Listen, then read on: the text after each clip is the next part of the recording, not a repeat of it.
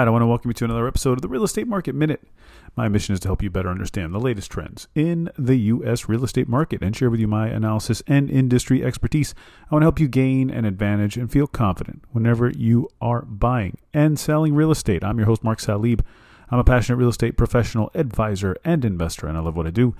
Uh, DM me on Instagram at the Salib Group. You can also send me an email if you prefer, mark at the Promise to get to it. Now, yesterday we got to talk about what did the Federal Reserve Chairman Jerome Powell mean and what he said, something he said that was extremely interesting to me as it relates to the housing market. We know the news, we know that the Federal Reserve decided to pause.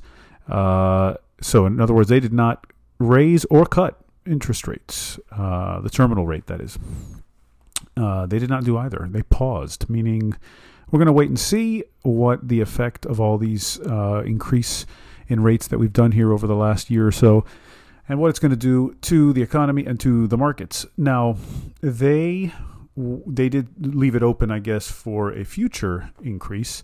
Um, in fact, they left it open for a few more increases. But again, we don't know. They're data dependent. We don't know what's going to happen between now and then. But we saw the 10 year Treasury yield come down since yesterday afterwards. Not right away, kind of spiked around a little bit, um, but ultimately it's come down. It came down again the following day. Um, and that's all good and dandy, and we get it, and we, you know, pretty much thought that would be the case.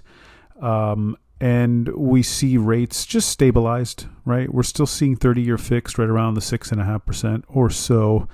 Um, but usually, yeah, between the low sixes and the mid sixes. Now, here's the part that, as it relates to the real estate market, that even more important than that, because I think rates have stabilized. I mean, we can all agree to that.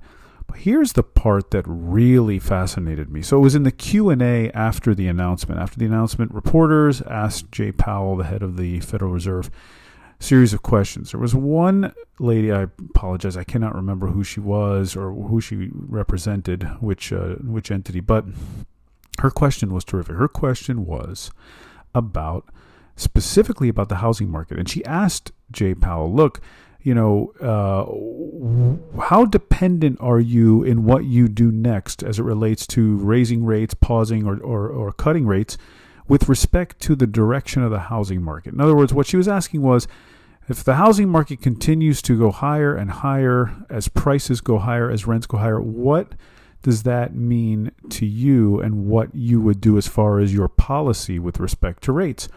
And the most fascinating thing came out of that, which was his answer being that he basically said, and I'm going to paraphrase all of this. This is just me. Again, I heard this and I'm, I'm relaying it to you guys. I'm paraphrasing what he said. But what he said was that he would actually not uh, be driven by that particular data. He says it was one aspect of it. So he, in other words, he's looking at all of it. He's looking at everything. He's looking at consumer price index, producer price index.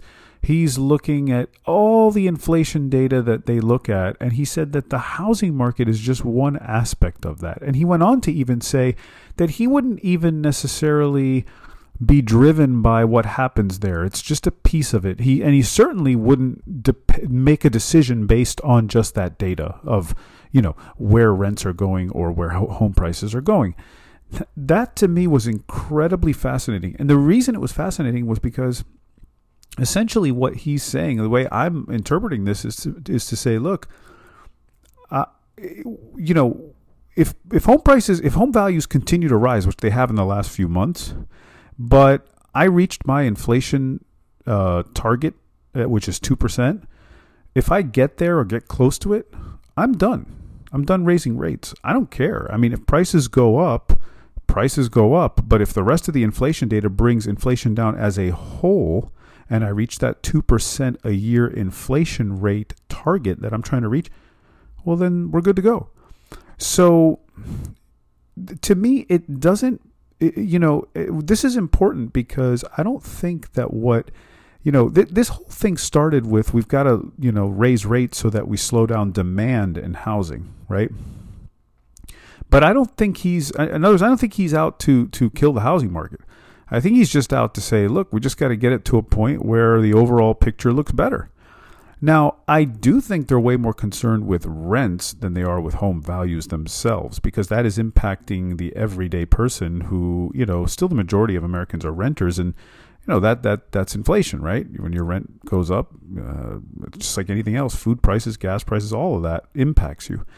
Uh, but as far as home values, I don't think he's that zeroed in on that. I don't think he's that targeted as far as that goes. If he reaches his point and he's going to say, okay, we can we can keep rates where they're at or even cut them, and if home values happen to be going up, which they happen to be doing in the last few months, this is why this is important. Home values have been going up in the last few months according to Case Shiller, according to CoreLogic. Listen, listen to my other episodes in the last couple weeks. I'm showing you that in the last few months, it's been a turnaround. And yet here we are, and they just came out yesterday and said we're going to do a pause. If you really think they were so concerned about the value of your home going up, uh, wouldn't they have increased rates right away today, yesterday, I guess, when they had the meeting? I think so. I think so. I mean, so, but they didn't. They didn't. And and and I'm I'm interpreting that to mean, look, if you are thinking of what to do next, I don't see anything that's going to disrupt home values because we are still in the same situation. It's still a supply demand issue. And if rates stay where they're at, already demand is oversupply. Now, if rates get cut at all by the end of the year or early next year or anywhere lower, oof, I hate to say it, but you know, it's going to be tougher than like it was before to purchase a property.